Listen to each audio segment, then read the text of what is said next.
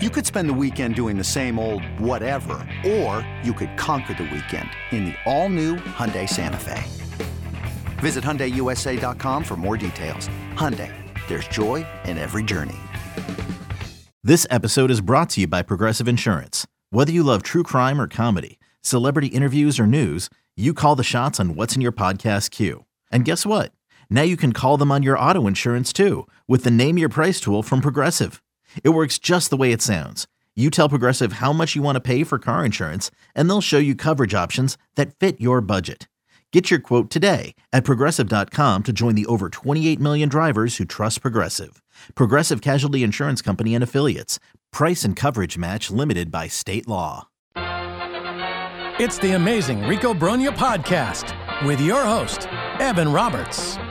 Right. Welcome to the Mets got their ass kicked by the Nationals edition of the Rico. Not really. The Max Scherzer's ass has been sent to Texas edition of Rico Brogna. And I have to admit, I have to admit something. Uh, for all the talk over the last week, the talk we even did on our latest Rico Brogna about trading Max and trading Justin, and I've been against it. When I found out the news, and I actually found out the news from a chain of Tiki Barber and Pete Hoffman, because I spent Saturday afternoon at the beach in Connecticut. I was away from my phone, jumping into the ocean.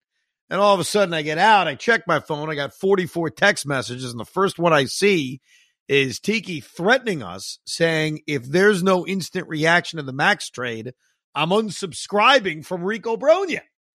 So that's how I found out about this thing. But my initial thought when I saw they were trading Max Scherzer and they were, and, and the first name I saw, and I thought there were going to be more names, but the first name I saw was Luis Angel Acuna, who turned out to be the only guy they got back. And I quickly did a check on who he was, obviously. My reaction was, all right, it's not the worst thing in the world. Even though I had thought about this for the last few weeks and it didn't make a lot of sense because of the fact that you need to replace Max Scherzer. And we'll discuss this at length today on the pod. But my first reaction upon hearing the news was, all right, fine. Get rid of the bum. See ya. Guy don't want to be here anymore. Guy let us down in the biggest of spots. Fine. See you later. Now, obviously, a lot of little details have come out over the last few hours. I also sat down at 10 o'clock at night and watched the Met game, which was just a complete disaster. Carlos Carrasco sucks. Mark Vientos should never pick up a glove ever again. He is so bad defensively at third base. And the Mets lose a game to the Nationals that I know is an afterthought because of the Max Scherzer trade. But I also got this feeling from the SNY and the Mets broadcast that to me, maybe I'm detached from reality, felt detached from reality. Like all I kept hearing through the broadcast is anybody can be traded now. Even Steve Gelbs said they may not try to compete next year, they'll just try to be competitive. And I'm thinking to myself, why? because they traded Max Scherzer, it will be difficult to replace him, but it's one guy they traded. Like they didn't blow the whole team up. They didn't trade Brandon Nimmo. They didn't trade Pete Alonso. They didn't trade Francisco Lindor. I don't think all of a sudden Steve Cohen's going to have this new game plan of, ah, we're just getting younger and athletic. We're not trying to win. Like I'm still under the belief that during the offseason, they're going to spend a lot of money. They just spent a lot of money in trading Max Scherzer, the Mets just spent a fortune. The Mets are basically paying for Max Scherzer, essentially. So I don't know if I'm detached from reality and I'm trying to avoid maybe what the truth is, but I do not get the impression that this is the Mets saying we're completely rebuilding. Why? Because of this one decision? Like it's going to be expensive to replace Max Scherzer. And that was my whole thing that, hey, you got to replace his spot in the rotation and you're already paying a fortune to get rid of him. Now, the positive is you're paying a fortune to get rid of him. You'll pay a fortune to replace him. But meanwhile, you just added a guy who's a legitimate prospect and a guy who's close. See, there are two things that Luis Angel Acuna does for us that the two kids they got back in the Robertson trade don't exactly do. And I'll tell you exactly what they are. Number one, this guy is close. The other two kids they got back are teenagers, they're lottery tickets. And while they may turn out to be big time prospects in two, three years, or maybe used at trade chips in the next couple of years, we don't know.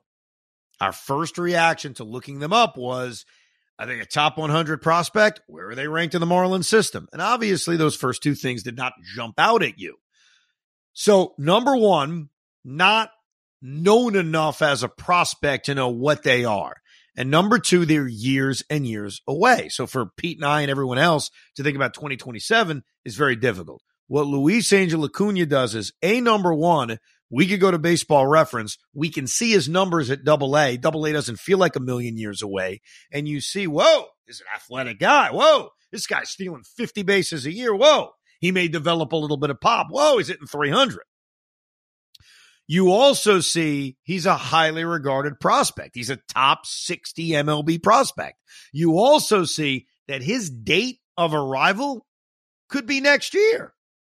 So it's easier to think of him as a part of the short term solution than just, hey, that's a guy you're throwing into the farm system. We'll see him in five years. And I think maybe that's why, now that there's a name and there's reality to it, that I look at this trade and say, okay, I can see how this works out well.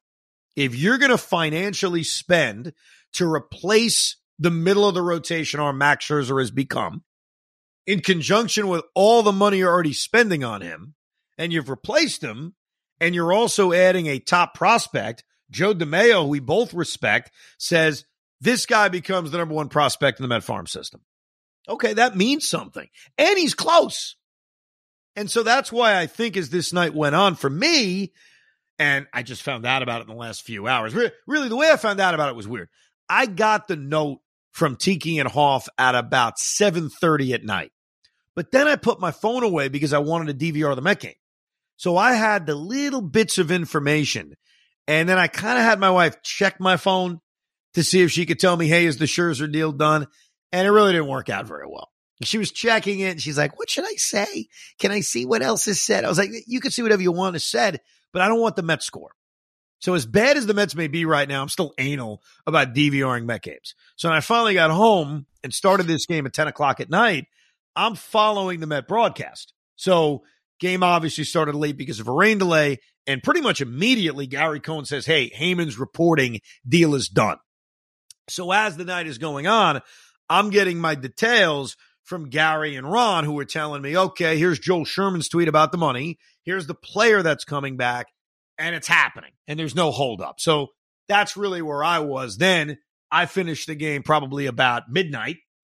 I then checked my phone for more details and then say, hey, Pete, let's start the podcast. So it's still relatively new information for me. And so here's how I'd explain this all my views are the same in terms of the worry about replacing Max Scherzer. But now that there's a name attached to it, now that I see how close the kid they got back is, I also digest the fact that Max Scherzer is a douche who didn't want to be here anymore, so he can go F himself. All right. I have warmed up to why this makes sense. How you feeling, Pete? You feel the same way? Not not a hundred percent. There's a couple things here. First of all, you didn't go through the waves of emotions that we were going through. Not saying that um, there was a lot of them, but there were like you heard the rumors that Scherzer was close, that they were talking. Then you started to see all these names appear. None of them were Acuna at first. It was uh, Brock, Brock, I think it was, or Brock someone, Porter yeah, got pulled from his game that he was pitching in. There was two or three other guys that got, that got pulled that weren't in the lineup today, and it, people are like, "Oh, what's going on here? How many names are being involved?" I heard. Listen, the one thing I will say is the money is what it is. When it sounded like it got official, I was hoping for more than just one name, and that name I was hoping for was gonna be a pitcher. So you're right. Acuna is we if he's anything like his brother, it's going to be amazing. He also plays the shortstop position that we already have a shortstop locked up. So what does that mean? You're right. His time coming up, or estimate time, is not too far away. But we keep on doing this surplus of offensive players or, or position players. why not a freaking starting pitcher? Yeah, so I, I, saw after the fact the Brock Porter thing you mentioned. Brock Porter is a single A pitcher, so he's projected to get here in about two or three years, and he's, he's a top prospect. I think he's ranked higher than Jack Leiter, which is obviously the name most of us are familiar with, and he has struggled in the minor leagues. So I saw after the fact that Porter was pulled. I'm not sure if that was related or not, or if it was a coincidence, or if those names were being discussed. Yeah, if if you saw this and thought they were getting not only Acuna, but two other players, and then it's just Acuna, I can understand the disappointment. But when we talked about trading Max Scherzer, and let's not forget where he is right now, he is an average middle of the rotation arm making enormous money. So for the Texas Rangers, the Rangers aren't paying him enormous money. So they are paying him as if he is a middle of the rotation guy. Because think about it he is owed, I guess, combined, if you look at the $42.5 million plus the $15 million he's still owed for the rest of this season, and the Mets are throwing in $36 million. The Rangers aren't really paying him a lot over the next two years. In fact, I don't think they're paying him anything this year, and then they're paying him about $20 million next year, which is the running salary for a middle of the rotation guy. So while they gave up a lot, maybe in terms of the player, because it is a top prospect, the Rangers aren't paying him a lot. But let's not forget for us, Pete, he has been up and down. He has not been great. So maybe our expectation, even with the Mets paying as much as they're paying for him, to expect that they were going to get multiple top five prospects from an organization was probably unrealistic. I mean, did did any of us think they were going to get multiple top five prospects, no matter how much the Mets are paying? Not not for Scherzer, but I did think for Verlander because we've seen him look better as of late. That's why we so, had the discussion list the last podcast. Uh, yes, we did. This is not Verlander. It's a different discussion. Like it's a different pitcher. It's a different human. Like my confidence towards Justin Verlander is very different than my confidence towards Max Scherzer. It just is. I mean, Verlander A has been better this season after missing that first month, and he hasn't completely kicked us in the nuts the way Max Scherzer has over the last year and a half. So if this was a Verlander trade, and or they are trading Justin Verlander, then yeah, I would expect that return. I would have a higher bar for that return. I guess I'm I'm partially surprised they got this much back. I, I am, and I and I think that's a part of why when we were talking about this the other day on the Rico, I wasn't in favor of trading Max because I didn't think they were going to get a lot back. So you telling me they're getting a top 100 major league prospect, which he is, according to MLB Pipeline, the third best prospect in the Rangers organization, actually ranked higher than Jack Leiter and ranked higher than Brock Porter. It's not a bad return. Now, as far as the position stuff, and we'll get to the fact he's not a pitcher, he's not going to play shortstop here. Most young players come up as shortstops and then move to other positions. That happens a ton. Chipper Jones came up as a shortstop. Edgardo Alfonzo came up as a shortstop. I know I'm going back 30 years. Ronnie Mauricio came up as a shortstop. And then eventually you learn other positions. Do they view Acuna more as a outfielder or more as a second baseman? I don't know. I'm not sure how they feel about it. I was looking that he has played the outfield. He has played a little second base. He has mostly played shortstop. That never overly concerns me because shortstop is where you put your best athletes. So you're naturally going to move off of that position. I'd assume he's an outfielder. I am intrigued by the stolen bases. That that is the number one thing that jumped out at me about this kid. Because when you look at the Mets right now, in a day and age in which the rules have changed and teams are stealing bases, Starling Marte has been their stolen base merchant. He's been their guy. And obviously, he hasn't had the greatest offensive season. He's on the injured list right now. Ideally, you would want either a leadoff hitter or a ninth place hitter stealing a million bases. As much as I love Brandon Nimmo, he has not taken that step as a base stealer, and it's never happening. Now, if it's not happening now, it's not happening next year. So I am intrigued to see this young, athletic kid who can steal 50 bases a year. Where does he fit on this roster?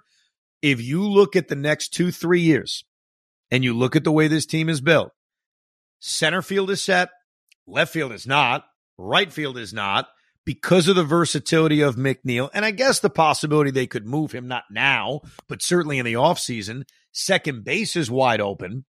First base and shortstop, I feel good about. They're they're set. You're not trading Lindor. I'm not a fan of trading Alonso. I think third base is probably set, even though God knows Mark Vientos. I mean, man, jeez, I can't watch this kid play third base anymore. I know we're going to see a lot of bad stuff over the next two months because you got to see what you got. I see what they got defensively from Vientos, and it ain't good in left uh, third base. I'd rather stick him in the outfield at this point and see how bad he is there.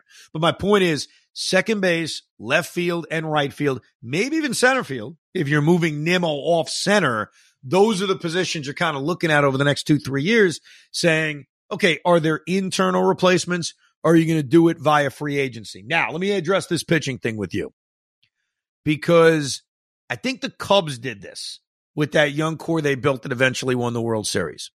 They were loaded with position players. Loaded. We all remember who they were. They bought all their pitching. While that hasn't worked the last two years for the Mets, obviously, this year has been a colossal failure. I think that's probably what they're doing. That if they're better prospects they were going to get were going to be position players, and they like Luis Angel Acuna better than any pitching prospect they were getting from Texas or any pitching prospect they were getting from Miami. I think they look at Senga, who's the only certainty. We'll see about Verlander over the next few days. And I think they look at the free agents of next year and the free agency of the year after that and say, we're going to just buy our pitching. Another day is here and you're ready for it. What to wear? Check. Breakfast, lunch, and dinner? Check. Planning for what's next and how to save for it? That's where Bank of America can help. For your financial to dos, Bank of America has experts ready to help get you closer to your goals. Get started at one of our local financial centers or 24-7 in our mobile banking app. Find a location near you at bankofamerica.com slash talk to us. What would you like the power to do?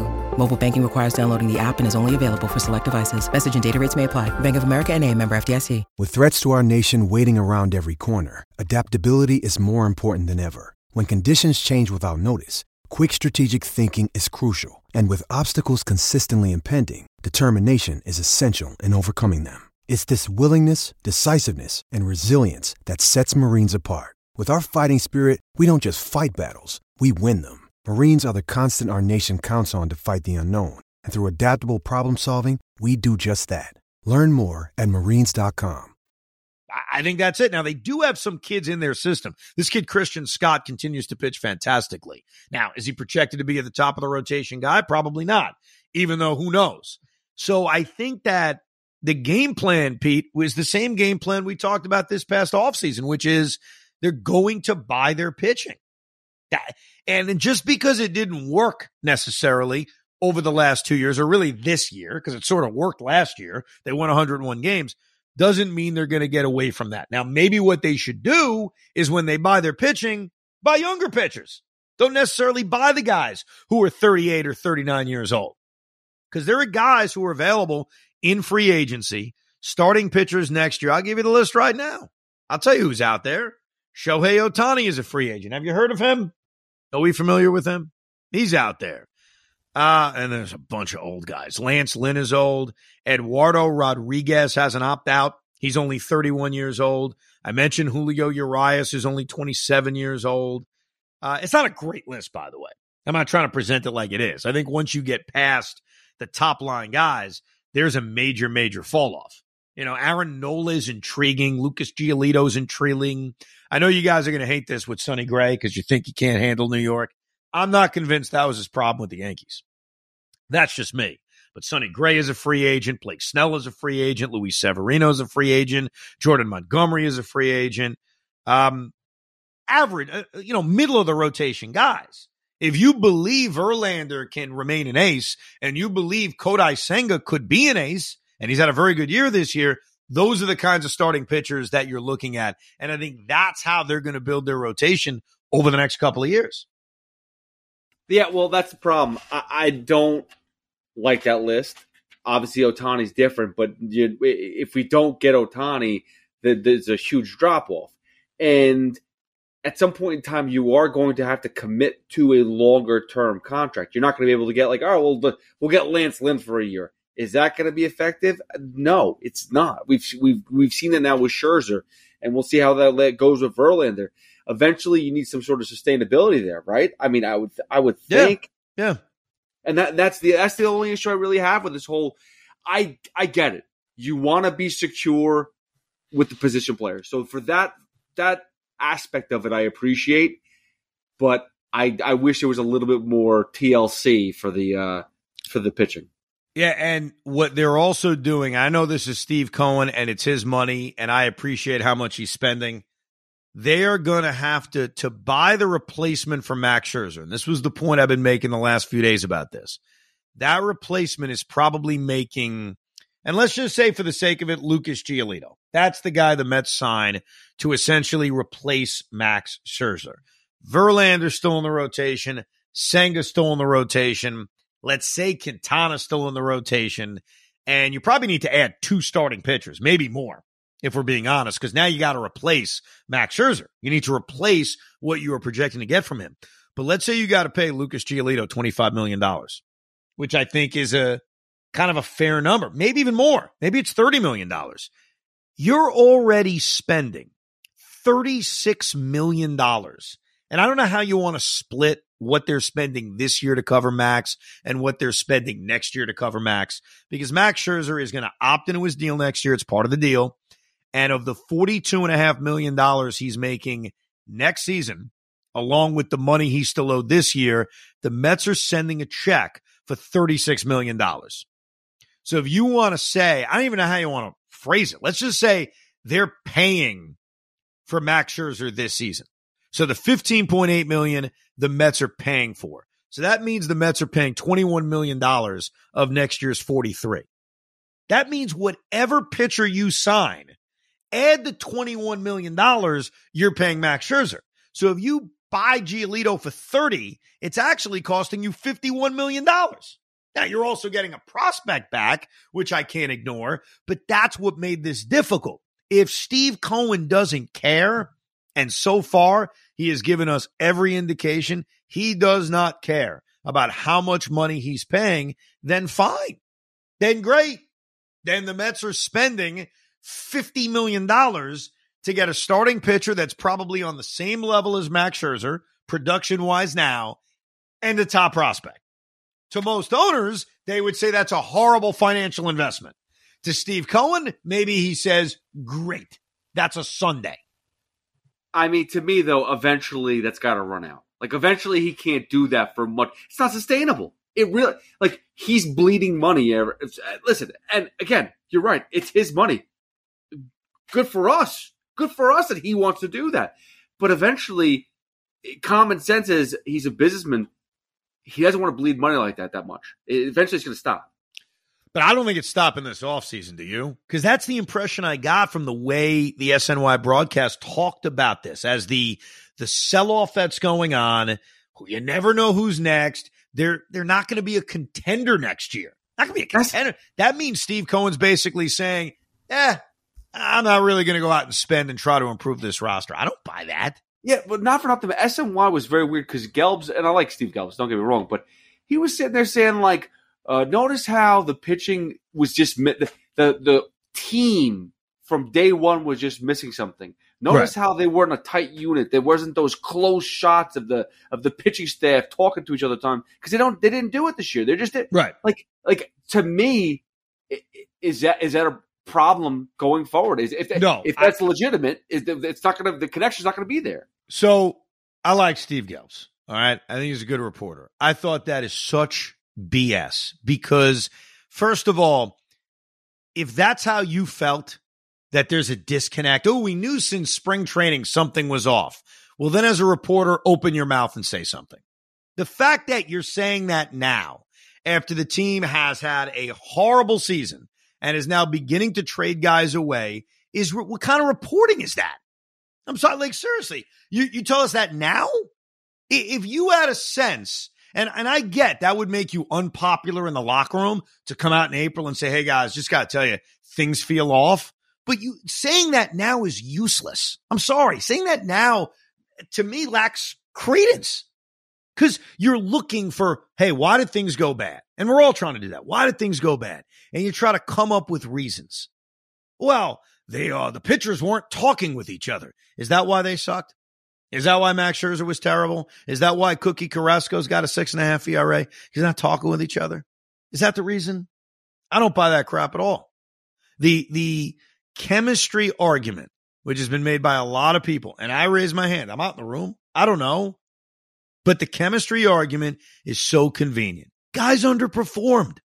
Top to bottom, guys underperformed. Now, did they underperform because, as Ron Darling said, they're not pulling on the same rope? What? They're not pulling on the same rope. I just think sometimes we look for reasons why things failed. I'll give you the reason. Too many guys sucked this year. Too many guys, for probably very different reasons, did not play well this year. So I heard that, and I got to tell you, it annoyed me. I just get annoyed sometimes when reporters after the fact like to tell us something. Say it in the moment. Say it in May when the team is struggling. Hey, you know, something's off about this room. Something's off about this locker room. You say it now on July 29th when they're selling guys off. That is Monday morning quarterbacking. That's what that is. And I like, and I like SNY I like Gelbs. I like Ronnie. But those things annoyed me as I'm watching the game. They weren't pulling on the same rope this year. What?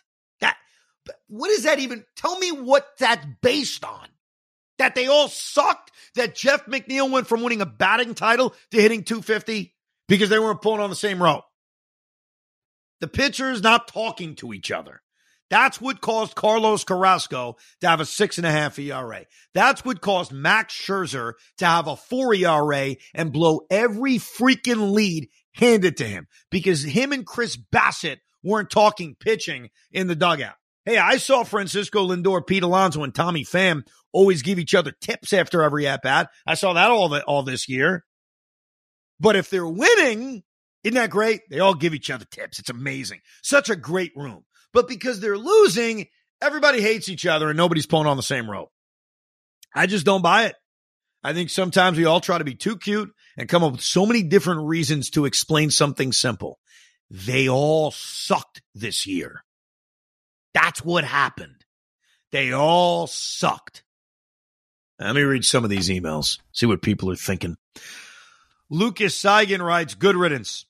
I completely get your point about Max and that we could use him for next year. However, you've given him too much slack on his comments in the last 11 months. In September, when he told Rosenthal he needed to get to the offseason and he's blowing games to the Braves before the Padres debacle. Well, first of all, Lucas, I did not cut him any slack for that crap. I think we had a very vicious rip fest when he made that comment. So you can go to the archives and check that one out. I did not give him a free pass for that but maybe I did for this second part. And then yesterday, I know you read the transcript, but his tone was so pompous and douchey. If he was performing, I'd live with it. Not with a 4 ERA and coming up so small when we needed him the most. Glad Stevie banned him to Texas. Good riddance. I'll give you the second part. I will because we were doing the Rico after the Friday night game, and those comments were occurring as we were podcasting. I read the transcript. You're right. It's black and white. It's not hearing his tone. It's not hearing his voice. It's no one wants to hear from Max Scherzer, who is the biggest reason A, they choked out last year. He is. He crapped the bed in game one against the Padres. He crapped the bed in the Atlanta series. He so he was the biggest reason they didn't go further last year. And he's certainly one of the big contributing reasons why this team has underachieved this year. It's it's not great to hear someone immediately want to jump off the ship. And I'm sorry, Pete. I apologize to 97% of the audience. You know what it reminds me of. And I'll just tell you it's Kevin Durant. It's a guy who, when the going got bad, said, Get me the hell out of here. That's what Durant did, and he was sent to Phoenix. And that's basically what Max did. I think Lucas is right about that. Those comments on Friday night were basically yeah, I got something to do with it. Like he did take some responsibility, but get me the hell out of here. I don't want to be here anymore. I'm not. You know why we shouldn't be surprised and we shouldn't even be angry. The more I think about this, here's why we shouldn't be angry. He's a mercenary, just like Durant was. They are mercenaries. And when guys come here In Max's case, strictly for the money. In Durant's case, strictly to be close to his friend, Kyrie. When you do that, you have no loyalty. Why would you have any loyalty? Like, for example, Brandon Nimmo and Pete Alonso, I, I'm pretty sure, are not going to management to say, hey, I need a meeting. What's going on here? You want to know why? Because they're Mets. And they've been Mets their whole life. And we know Nimmo's going to be a Met for the rest of his career, barring a, shocking trade. And I'm pretty sure Pete wants to be a Met for the rest of his career. So when you get in bed with mercenaries, which the Mets have, which the Nets have, which I guess the Jets have now with Aaron Rodgers. When you get in bed with mercenaries, understand loyalty don't go very far.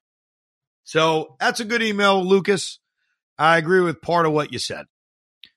Uh, Daniel Sommerfeld wrote all about Gelbs' point about the chemistry. Uh, he wrote a whole, basically what Gelbs wrote and then said, what do you guys think about these comments? Gelbs would be a great guest for the pod. We should have Gelbs on. And I would ask him in a nice way, why do you say it now? And by the way, maybe he has a reason. No, maybe he'll tell me, look, Evan, it'd be too difficult in that room if I said it then. And that's a, by the way, as much as that may annoy me, that's a, that's an honest answer. And he's right. like, I get that if, if he says this in April, he comes out early report, April 20th and says, Hey guys, I'm noticing something off about this locker room. The pitchers aren't hanging out, whatever, whatever he wants to come up with. That would cause an issue. There'd be guys who wouldn't want to talk to him. But you know what? We would have taken notice. Doing it now, I just don't like it. I don't like it. Do you, real quick though, because one thing that was said going into the season about Verlander and Scherzer, I always heard that they weren't the best of friends. And I'm just just buying into that whole philosophy now. If he does come out and say, "Hey, I couldn't say it for professional purposes," okay, fine. But if the locker room changed, is it because Verlander and Scherzer really just don't mesh together? Uh you mean the pitcher's chemistry? I don't know. Maybe it's because the guys just didn't have that same close relationship. I don't know. I don't know. I I don't know. I don't freaking know. Maybe it was Kodai Senga's learning English. Like, let's be honest about this. Kodai Senga came over from Japan. Maybe Kodai Senga doesn't feel comfortable enough because he doesn't know the language well enough to sit there with his arm around Max Scherzer breaking down pitching. Like, I'm sure as the season's going on, I did see a clip from Saturday night of Kodai and Pete Alonso talking, and I don't know what it was about, but yeah, maybe Senga's getting more comfortable and he's talking more. But early on, I could understand why. You stick me in a locker room in which I don't know the language. I'm not putting my arm around a, a Hall of Famer to say, hey, let me give you some tips on my slider. You know, uh, I'm trying to think of the rest of the rotation. So Quintana wasn't there. and he wasn't there. He was rehabbing 98% of the season. So you're talking about Senga replacing Bassitt. And I think, by the way, my answer of what I just gave is reasonable. Like, do you really expect Kodai Senga, who's learning the language, to be sitting there with his arm around the entire staff saying, ah, this, that, this? Verlander, maybe. Maybe him and Scherzer just can't stand each other. Maybe that has something to do with it. I don't know. Yeah. And then back end, back into the rotation, they, they, were always so up and down. I mean, between Lucchesi and Megill, and I mean, you name it, they they had all these other starters. They don't have consistency. It's one of those things where even if it's true that there wasn't that same bond among pitchers as there was a year ago, does that really explain their issues? Does it? I think sometimes we get too attached to this because it, it's it's not. I, I don't know what it is. Not as enjoyable to just say this guy's not playing as well, that guy's not playing as well. So we try to find like reasons why things are going bad. Yeah, but you know what? The this year in particular, things went so south in the eh, you know so quick, and especially after a 101 win team season, you feel like something clearly had to happen for this to get so toxic. Um, do you want to trade Verlander? I know that you wanted to a day ago, but now that Max Scherzer is gone and the Mets are going to have to replace those innings somewhere, and you don't like who's available via free agency, obviously you can make trades. And certainly with the farm system being deeper, it does give the Mets the uh, more chips to make a trade for a controllable starting pitcher, or at least a guy with one year of control. But knowing Max is gone, you still want to trade Verlander? So the only reason why I say yes is because he is 40 years old. We are committed for more than one this year. We have next year.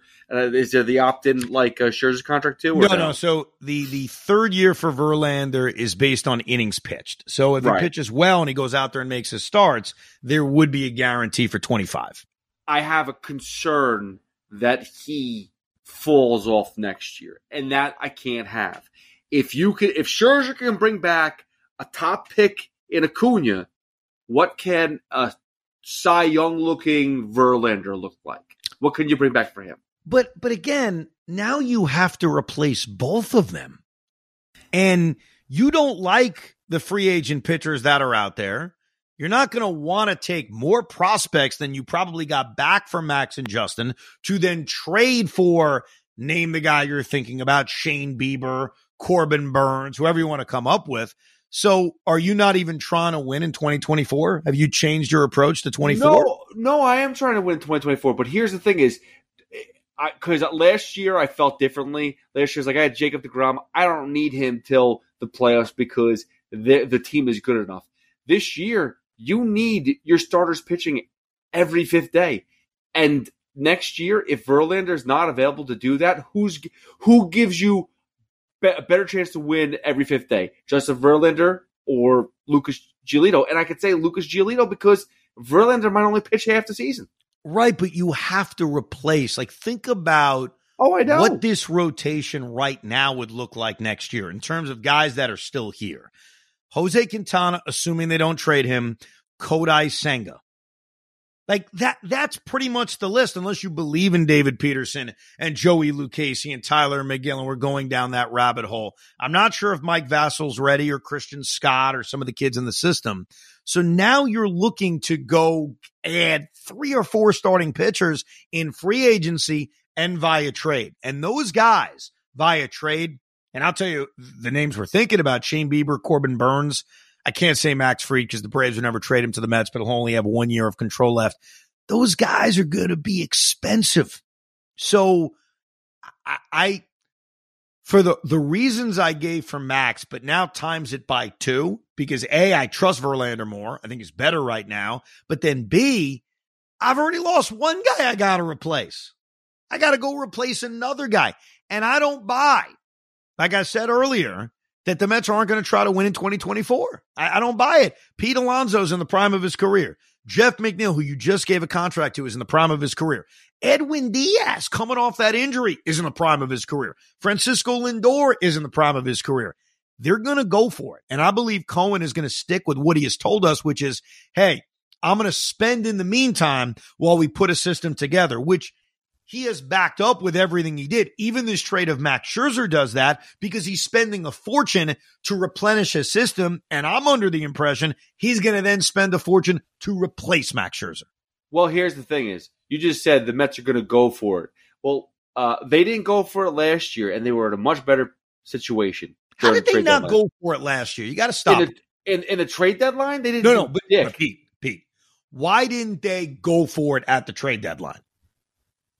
Why didn't they? I don't know. Yeah. I'll, I'll, tell you the reasons that they gave, that Steve Cohen gave. They did not want to trade their top prospects. So building a system while spending in free agency is clearly their game plan over the last two years. It worked last year. It did not work this year. It was frustrating at the trade deadline. I give you that. And it was one of the worst trade deadlines one could have.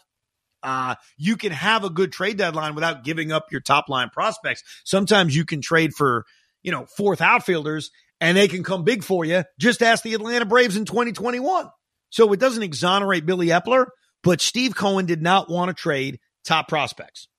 So they have, to my point, been very consistent about what the strategy is. The strategy is build the system, spend in the meantime. I'm under the impression that when you fork over $36 million to pay off Max Scherzer just to add a top prospect back, that you're then going to throw another $30 million to improve your pitching next year so you can win while you're developing your system, which is exactly what he said.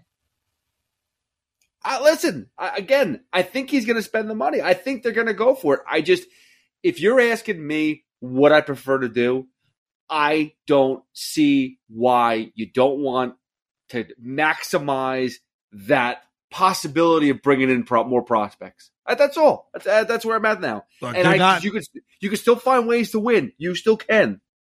they're not going to uh, get top prospects necessarily for Tommy Pham and Mark Canha and Carlos Carrasco and Adam Ottavino, but all those guys need to be moved before the deadline. I, and I'd include Ottavino in that now because I think after the Robertson trade, even though that was the Mets waving the white flag, there's a small part of me as a Met fan that says, but they can still win. You know, maybe they can still get hot. Maybe they can go on a run. And if you strip this bullpen even more, it just makes it less likely. It's obviously over now, you know, because not that Max was remarkable, but you're replacing Max with what?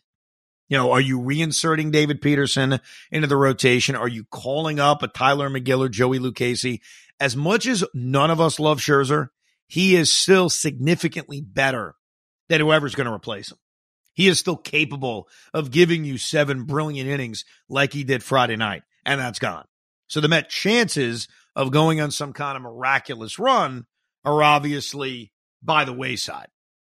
And that and look, it sucks. It sucks that we're sitting here on the last couple of days of July and basically saying this season is over, which it is.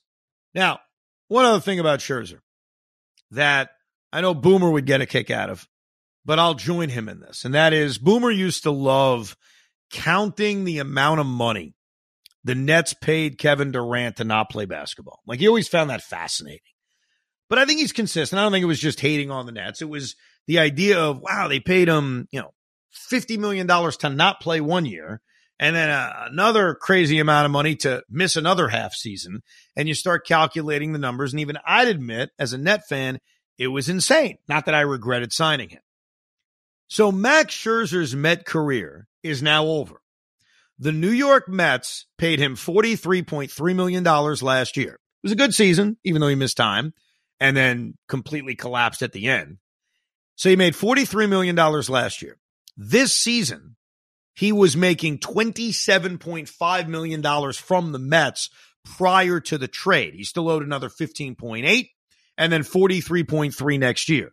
Of that remaining $59 million, the Mets are writing a check for 36.6.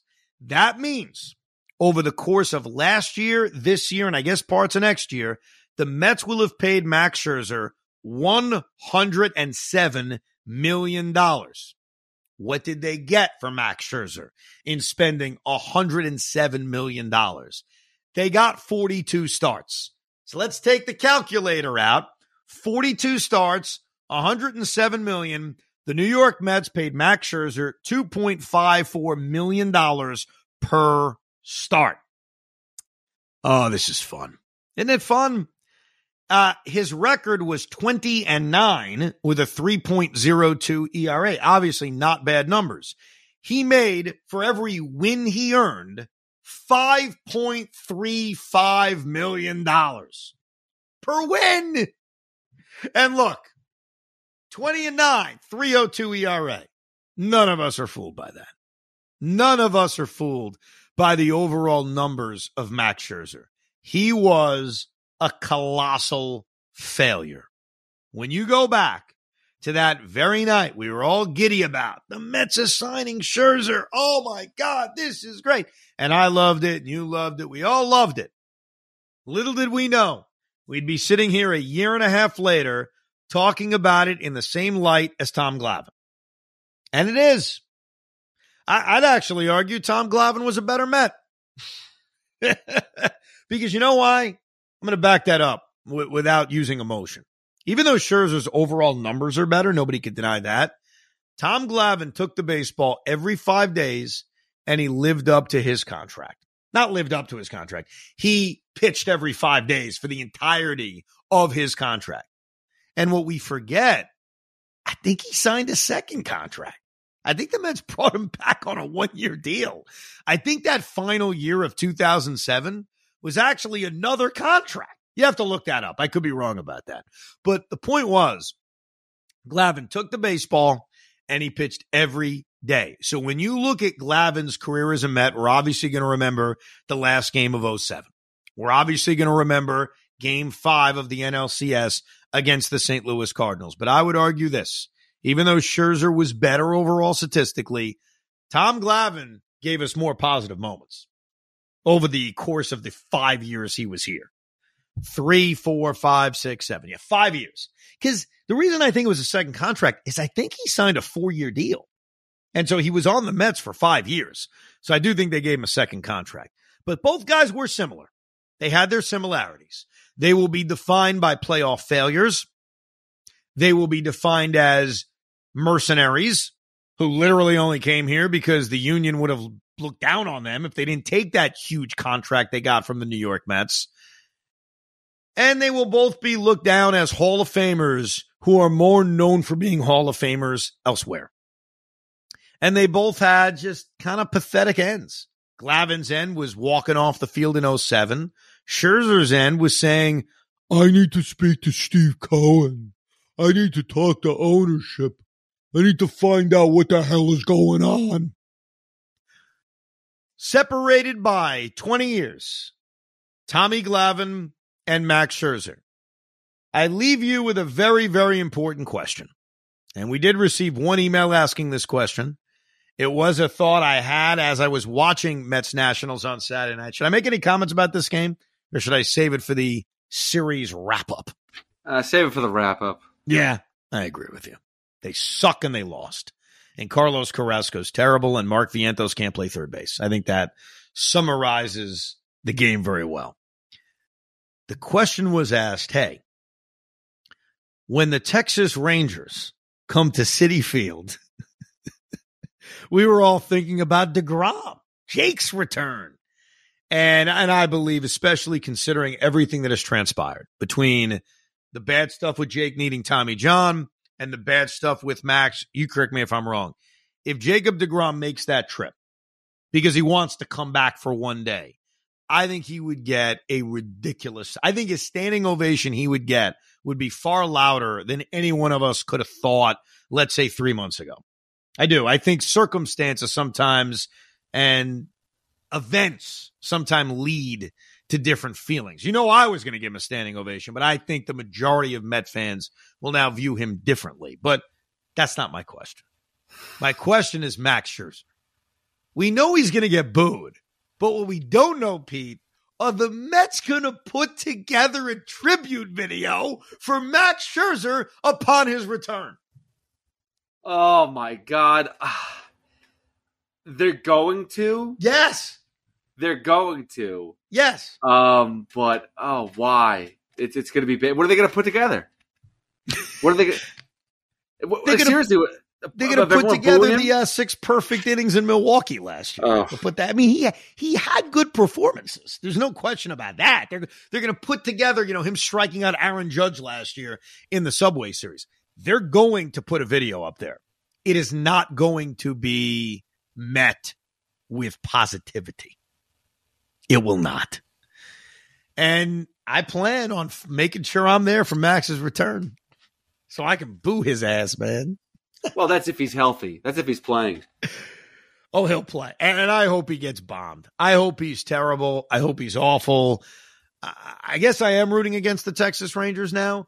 I hope the I hope Jordan Alvarez just abuses him.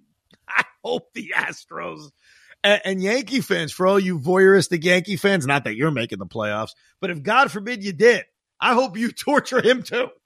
It's not even a question for me. I want that man tortured. I want him beat up. I want his career ending, you know, basically the way his Met career went. Like he could have some good moments. That's okay. But when it matters the most, like it did against the San Diego Padres, like it did against the Atlanta Braves, I want him to come uh, uh, come up very small because it will anger us if he goes to Texas and pitches great, won't it? It'll piss us off. Oh my god, yeah. I, I'm expecting that he'll, you know, finish the season. He'll have like a ERA under two, and he'll get to the playoffs. He'll be like an MVP. Yeah, I don't. I think he's gonna get bombed. I think he stinks. He stinks. All right, so we'll we'll just stick with that. He stinks. you can email the pod your thoughts on everything that went down. The Rico B at gmail.com. It's a reminder, and I always have this reminder. I'm always very honest about how I feel. Good, bad. I'm just going to tell you how I feel. How sometimes when you talk about things in theory, you have a very strong opinion, and then when it happens, it feels different. And I admit that as much as I still have trepidation about this trade, and we talked about it on the pod in terms of replacing Scherzer and that kind of production. My reaction upon finding out was a lot more positive than I thought it would be. Basically, considering I've been arguing against this over the last few days. The David Robertson thing was exactly how I thought I would feel. you know, I didn't want to trade David Robertson. It was a white flag trade. And as soon as it went down, I was so freaking angry that night. I've calmed myself down. That's the beauty of this podcast, by the way.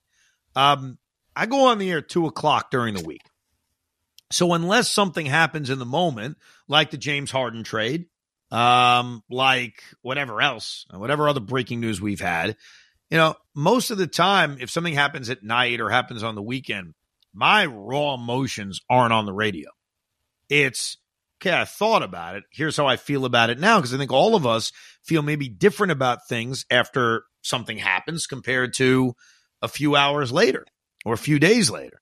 So I think the beauty of the podcast, when we're able to do it, is you can kind of have that instant reaction to things and how you initially felt versus, hey, a few days later, I actually feel different about things. And that's natural.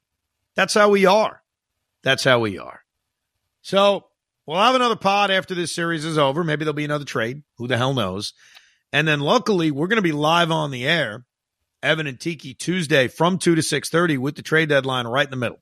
So if there are deadline deals as the clock is hitting 6 o'clock, we'll be live on the air to react to it. And that's always fun. I was on the air with Joe when the Mets traded for Cespedes back in 2015, and we were very, very excited. Very, very, very relieved and very, very excited. And who knew how it would turn out? I think you were on the air last year with Craig Carton when they got Darin Ruf, too. I was. That's a good point. You're right. You're right. I was. I think the big one that will live in the Carton and Roberts infamy was James Harden. Was the re and by the way, was that not an instant reaction? dribble, dribble, dribble, fat, fat. I mean, I was, I was crazy that day. And, and by the way, how right was I? I know. sometimes I'm really wrong, really wrong. And sometimes you are so effing right. and that Harden one, give me this. I got that one right. Listen, you just want to get the Nets back into this podcast. You should do a net podcast soon. I used to.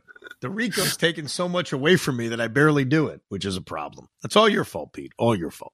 It's not my fault. It's the people's fault because the people want, dude. All I get every day now is when's the next Rico? I'm, we getting text from Tiki saying where's the where's the Rico? I know, right?